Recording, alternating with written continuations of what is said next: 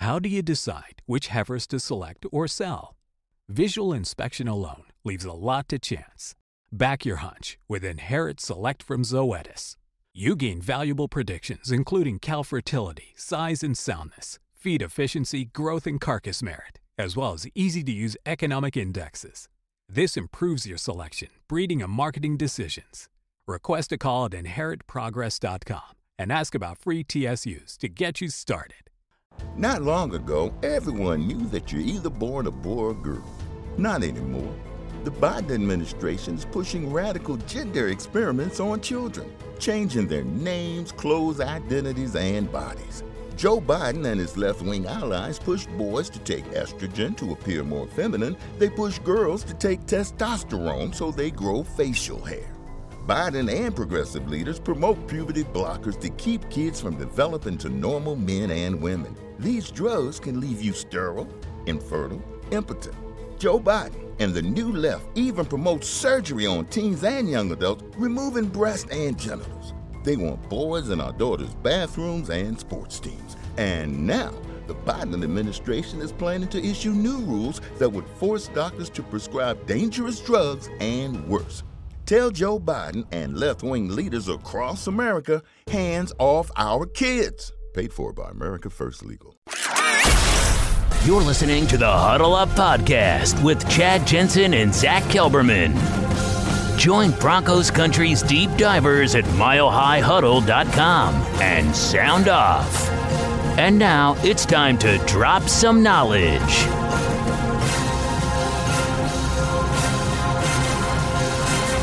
Welcome in, everybody, to the Huddle Up podcast, presented as always by Mile High Huddle and 24 7 Sports, powered by Overtime Media. I'm your host, Chad Jensen, and with me, as always, is my partner in crime.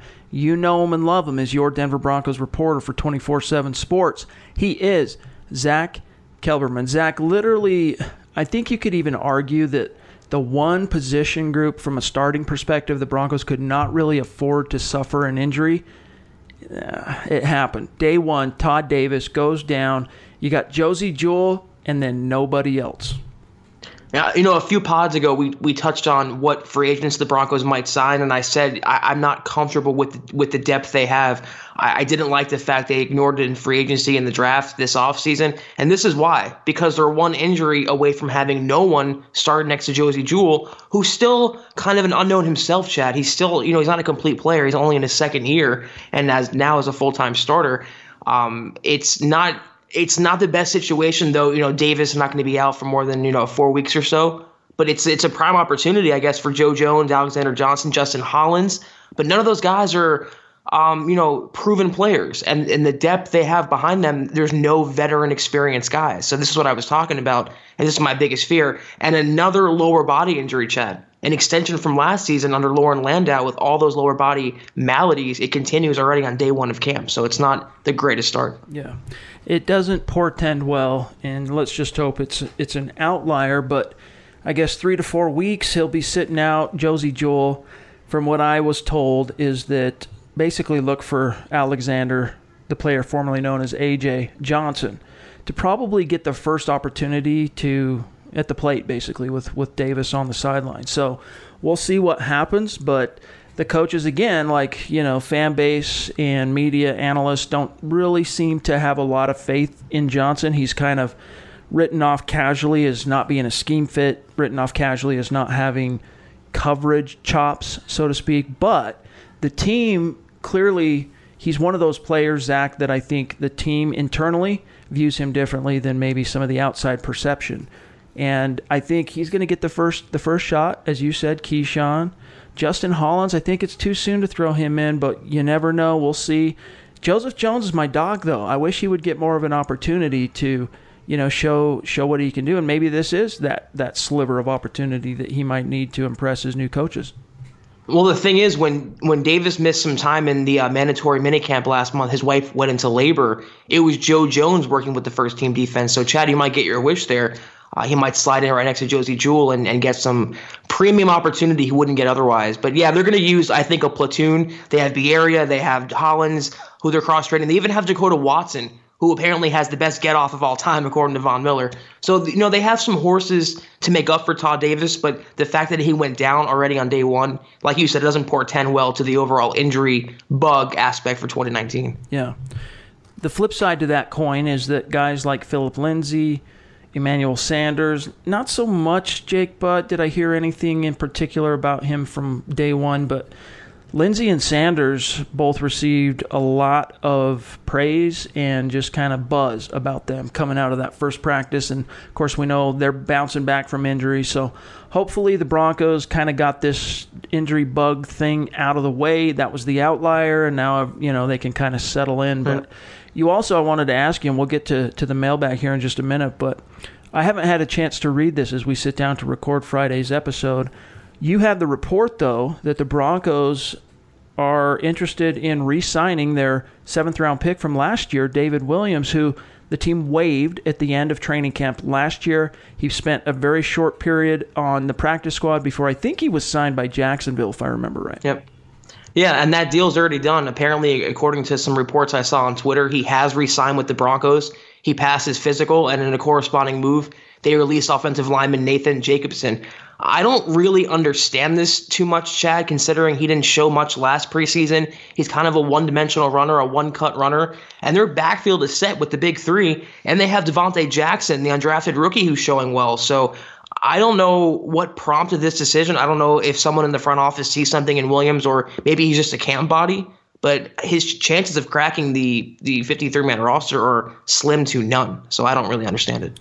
Another thing about it that was interesting as it relates to why the Broncos signed or re signed David Williams is that the undrafted rookie, Devontae Jackson, I was told by a few people who were at camp today that he looked good. So it'll be interesting to see exactly what the Broncos have envisioned there. I mean, maybe it's just simply that with both Lindsay and Freeman suffering injuries last year, they just want to hedge their bet. But if you roll with, well, five running backs, because if, if you end up carrying four actual tailbacks and then a fullback, that's five that you're accounting for on the 53 man roster. You're going to have to go light elsewhere.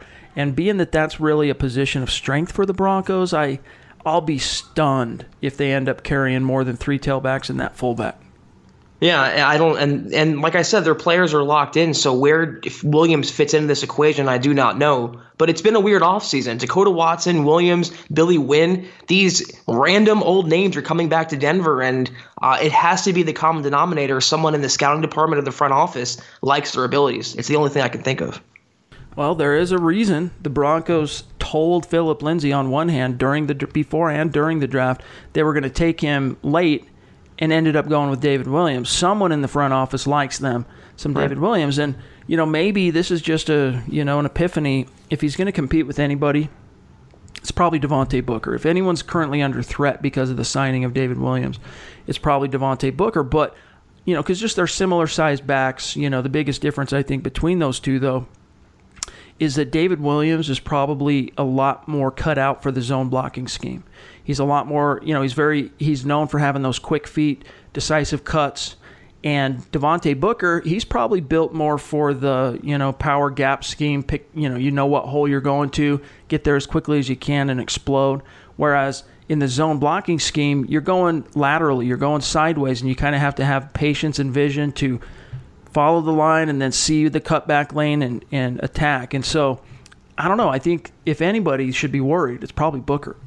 Yeah, and it's surprising because his skill set it, it it blends well in this Broncos offense because he's the best pass protecting running back. He's good as a pass catcher and he's good as a runner. He has some fumbling issues, some durability issues, but we've always been Booker fans, Chad, and, and the Broncos have stuck by him. And I thought he had a, a pretty you know safe role carved out for this season. But yeah, I agree. If anyone in theory is going to be pushed for this last spot on the Broncos depth chart, it is Booker. But I'd be shocked if Williams made it and Booker didn't going into the season. Yeah, I would too, especially after how strong Booker played last year as the third running back on the depth chart and just really from a quality perspective, it was his best season as a pro. And, you know, he's entering a contract year, so the Broncos are probably just hedging their bet because even if Williams doesn't make the 53, he's got practice squad eligibility. So they could stash him for, you know, and hedge against the future, basically. But we got a lot to get to today. Obviously, very active day one of Denver Broncos training camp from Thursday.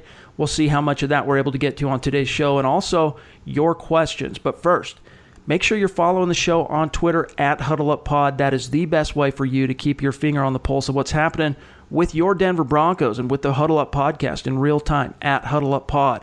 If you're on iTunes, we appreciate you leave us a creative review. And if you like what you hear, give us that five star rating. And YouTube, keep the questions coming, keep the likes, the comments, subscribe, click the bell if you want immediate notifications when we upload. Appreciate all you guys. All right, Zach, it is that time of the week where we take a peek inside the Mile High mailbag because Zach and I are your football priests, and each and every week we're here to offer you the absolution and answers to your burning Broncos questions. And we'll start with the flood of questions that we received on YouTube. And uh, I guess we can start here with Gregory Miller on YouTube. Here's, here's his question, Zach. He says, I've been watching the San Francisco 49er offense. I'm wondering, would they the Broncos put Royce Freeman in the backfield and let Philip Lindsay run the jet sweep from the slot like hmm. Emmanuel mm. Sanders did last year.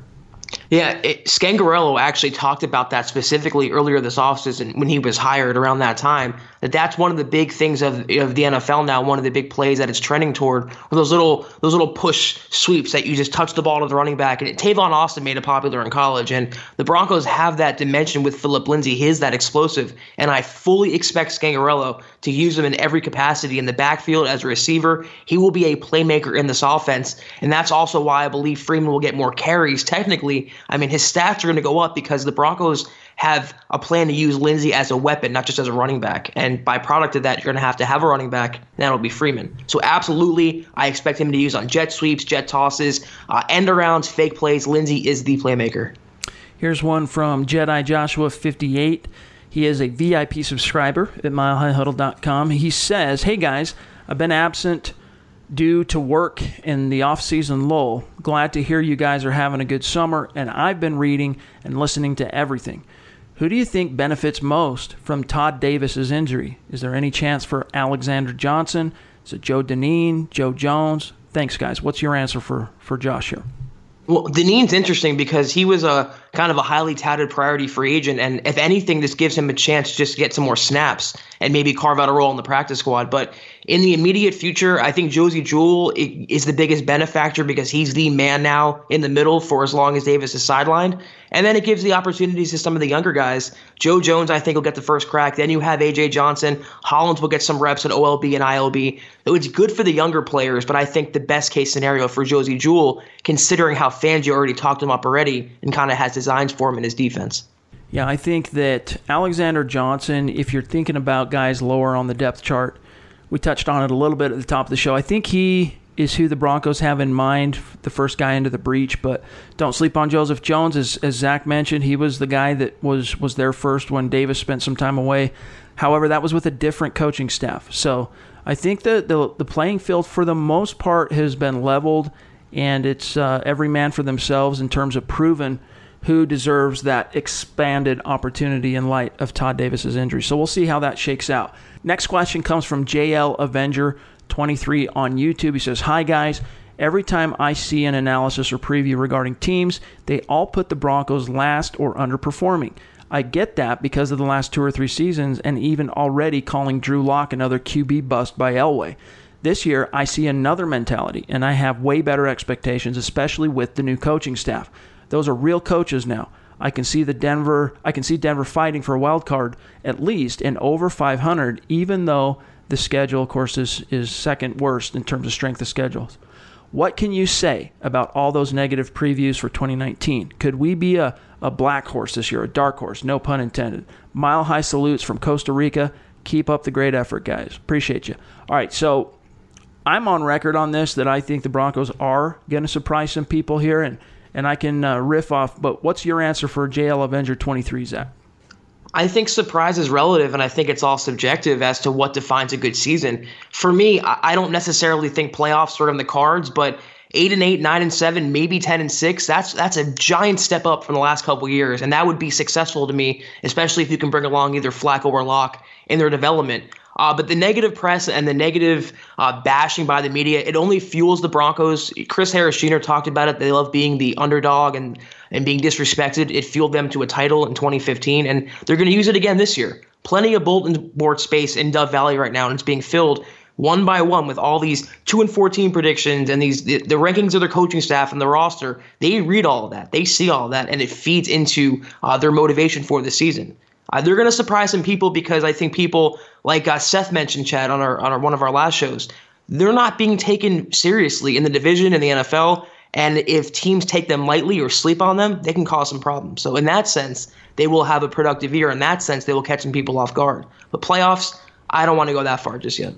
Here's one thing that has really struck everybody who covers the Denver Broncos and has really paid close attention to this team, seen it up close over the last, let's just say, three to five years.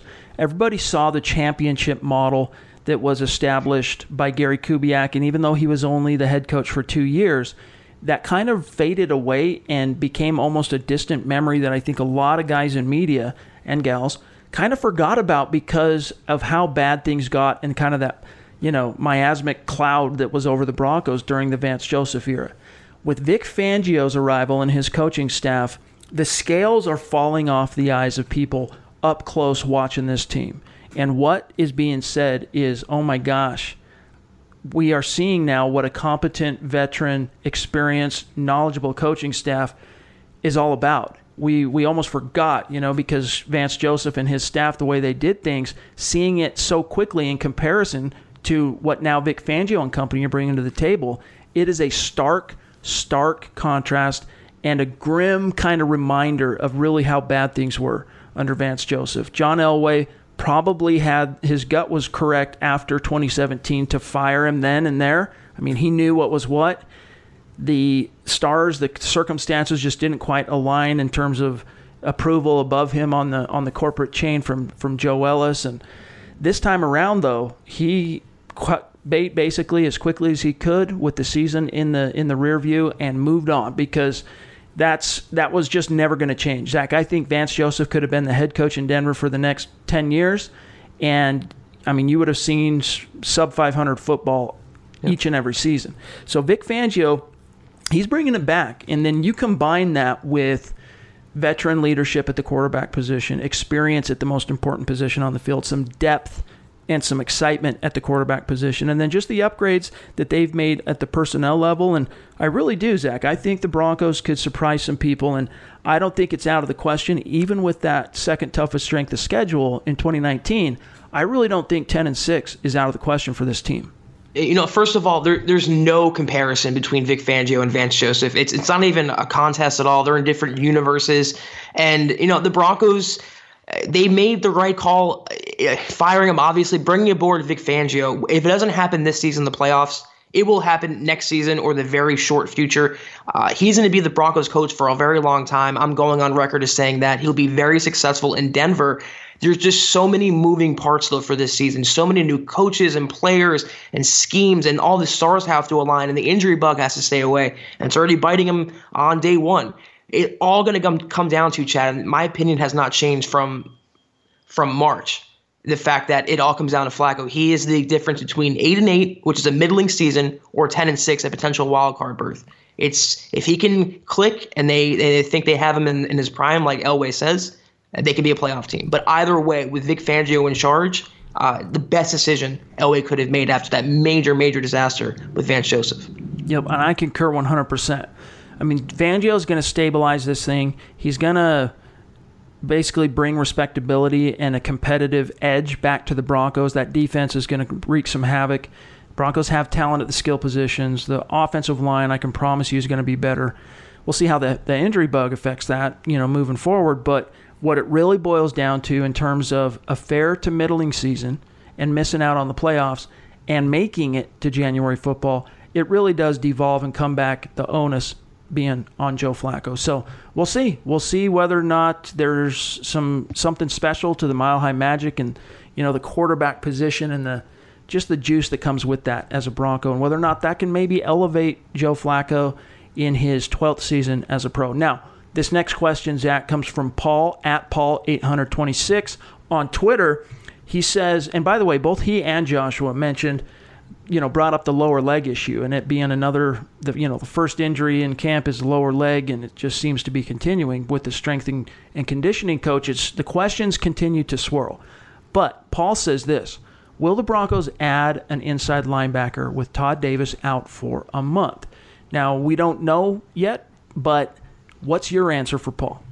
No, I mean they had multiple chances this offseason to bring one in, just even as depth, and uh, the only pick they used was Justin Hollins, and they picked up Joe Dineen. So they like who the players they have on the roster. That's one thing they made clear this entire offseason. So um, I don't suspect anyone from the outside to come in. They still have Sua Cravens, Will Parks, who can play that dimebacker role. They have many young backup types they want to see. So no, I don't anticipate the Broncos uh, signing a free agent at inside linebacker. I mean, how big of a deal? And this is a rhetorical question, but how big a deal do you really think it is for one of your top two linebackers to be out or miss some time? Because if you think about it how often are the Broncos actually in base defense where you've got both inside linebackers on the field? Maybe my my just a rough estimate would be 25 30% of the snaps.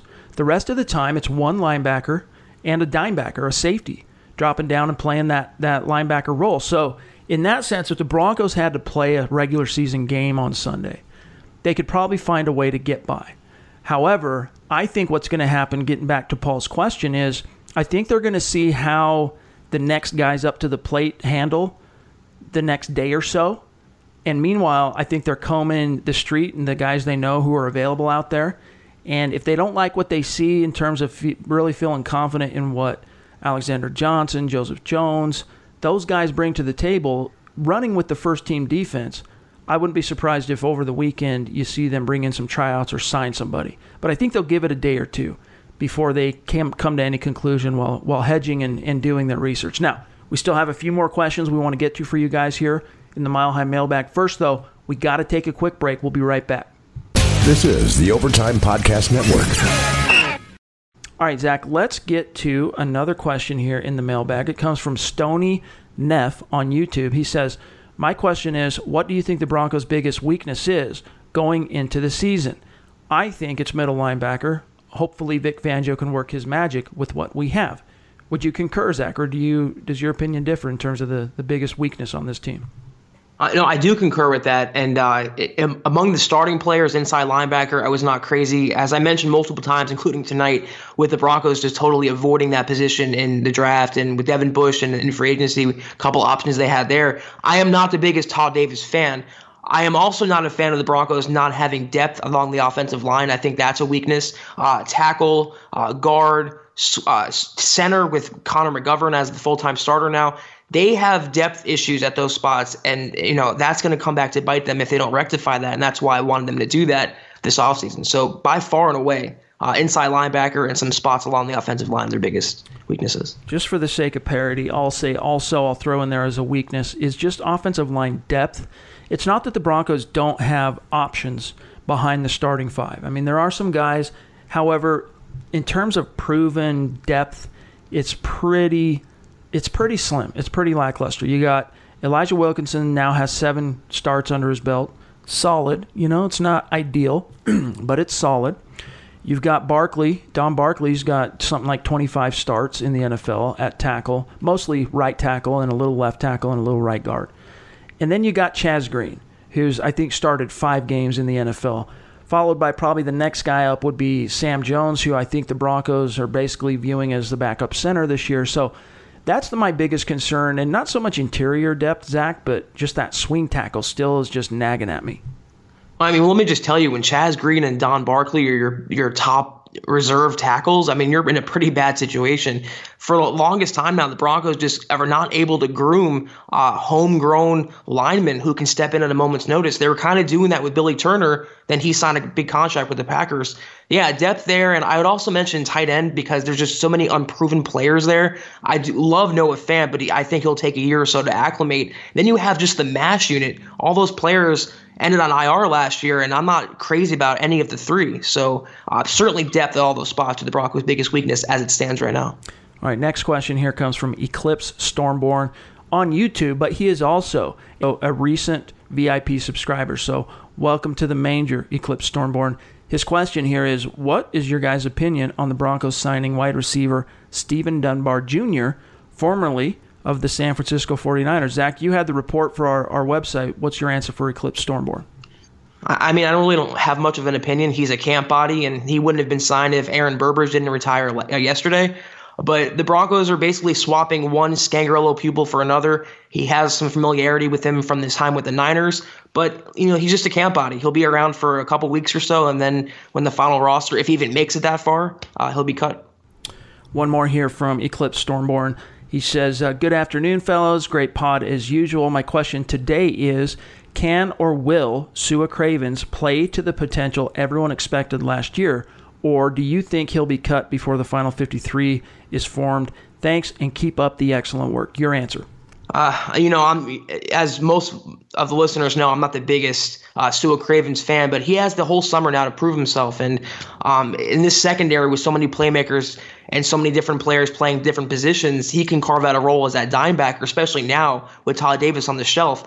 But he's going to need to impress uh, Vic Fangio. He's going to have to show mental resolve and commitment to the game. All things he lacked last year, all things that kind of got by with Vance Joseph will not fly at all with Vic Fangio. Uh, so he has the next couple months to prove himself, or else he will be cut. That's my prediction. I think if I mean, can Sua Cravens play to the potential everyone expected? Yes, he has the ability. He has the natural talent. You guys have heard me say before he's the best safety on the roster, not named Justin Simmons. Will he? As Zach said, it's just too early to tell. We don't know if he's progressed. You know, we don't know if he's matured. We don't know if the reality of his situation is has set in. We don't know how much he cares about football. So this summer should answer a lot of those questions, and it might take a couple of games into the preseason, but we should know because he's a player that when he was locked in, I'm, and I'm thinking coming out of USC in that first year as a Redskin, you know, he was he's a he played with immense intensity. I mean, he's a very physical, just flying around type of football player. Will he have that passion? Will he play with that pop, that intensity? We'll see. Does he have it in him? Absolutely. So it's on him as Vic Fangio would say, that's up to him. All right, last question, and then we're going to get out of here for today, Zach. Comes from Stephen Baumgartner on YouTube. He says, How many sacks do you guys think Von and Chubb will combine for? How many total yards also do you think Philip Lindsay gets? Thanks. Uh, at, at, a minimum for Chubb and Von, I, I see 20 sacks. At a bare minimum, 20 sacks. I think they can hit 30, even 40, though, that outlandish prediction from NFL.com that's within reach. I, I, do believe they're both Defensive Player of the Year candidates. They're going to blossom in Vic Fangio's defense, and the Broncos will lead the league or come close to leading the league in sacks this year with those two players. So I, I would venture optimistically to say 30, but 20, 25 at a bare minimum. As for Philip Lindsay, he'll clear a thousand as a runner and a receiver. I don't know um, in any one category if he'll hit a thousand, but he'll do well over a thousand, uh, 10 to 12 touchdowns total. He'll be that offensive playmaker all around. But the guy to watch his numbers go up is Royce Freeman. First and second down, he is locked in as that workhorse. They're going to kind of rest Lindsay this year and use him more as a playmaker. So, but easily over a thousand yards, easily 10 touchdowns uh, for that biggest offensive centerpiece. I think that Von and Chubb are going to combine for somewhere between 25 to 30 sacks this year, which is, if you think about it, would also would be big seasons for both of them. I mean, last year what they do 26 and a half they combined for. So I think they'll come somewhere in that pocket if you set it as kind of a baseline and then, you know, kind of the expectation of a Fangio bump of some sort, maybe getting to 30, but we also have to keep it realistic. You know, tis the season for the bold predictions and I get all that, but I think it's fair, Zach, to say 25 to 30 somewhere in there. And then Philip Lindsay last year, if you add up his rush yards and you add up his receiving yards, about 1,300 yards from scrimmage. Yeah. I think it's not outside the the bounds of, of the possible to say, you know, to bump that number by 200, say 1,500. And it wouldn't surprise me if he fricking blew that away and did something like 2,000. It really would not shock me. However, the Broncos would be unwise, in my humble opinion, to push the envelope too hard with Philip Lindsay. He is a ball of energy. Joe Flacco marveled at his energy and just his his buzz and just his his intensity on day one of training camp. He talked about it, you know, comparing him to the energy that his kids have. And as a father and anyone out there who is a parent, you know, sometimes you're like, where is all this energy coming from from your kids? It's just like endless until they drop right at night. Philip Lindsay brings that same type of excitement and energy so much so that it reminded Joe Flacco of his own kids, and he didn't say that in any kind of dismissive or you know derisive way. He meant it as a compliment that that energy, but the Broncos they just can't get over their skis on this. They got to play it smart. They got to play it safe. Keep his touches somewhere between 12 and 20 on a game in, game out basis, I think you kind of can walk that razor's edge, Zach, of getting the most out of Lindsay while also, you know, keeping him fresh and not risking him unnecessarily to the vagaries of the injury bug. Yeah, that's the thing. Coming off that wrist, uh, they're going to maybe be a little safer than sorry with him and not overextend him. But yeah, the numbers you mentioned, I can definitely see. And I can also see him just pop off for another Pro Bowl season, just explode. But that's in a best case scenario. One more thing, though, in terms of Von and Chubb, I would almost be disappointed if they did not hit 30 sacks. That's how much talent they have and potential. And like you mentioned the numbers uh, last year, Chad, they, they came close. So if they did that in year one together, 30 should be the baseline. And I would almost be uh, dejected if they didn't hit that number. They're in for huge, huge seasons. By the way, uh, DJ Johnson, I see all of your awesome posts here on this thread. Unfortunately, I'm reading through them and I just don't see any questions there. So some uh, some great insight though, and uh, definitely entertaining posts there. So keep that coming, DJ. But hey, you guys, that's going to do it for today's episode of the Huddle Up Podcast. Another great week of podcasting in the books for Zach and I. We're going to be back, of course, on Monday, and in the meantime, there'll be a fresh episode of Building the Broncos waiting for you on Saturday. So stay tuned for that. Make sure though you're following the show on Twitter with, especially with training camp rolling. You don't want to miss out on anything at Huddle Up Pod. You can find my partner, Zach Kelberman, at Kelberman 24 7, who will be steadily pounding away all the stories and news that are coming out of camp on a day in, day out basis through the weekend. So make sure you're following Zach. Myself, at Chad and Jensen, mostly bringing in the analysis after the fact as opposed to the news. That's how Zach and I complement each other as partners in crime. So make sure you're following us, and I think you'll be okay and get through this weekend. It's exciting. Broncos football is back. So enjoy it, you guys. Training camp is here. For Zach Kelberman, I'm Chad Jensen. We'll talk to you on Monday. You've been listening to the Huddle Up Podcast. Join Broncos Country's deep divers at milehighhuddle.com to keep the conversation going.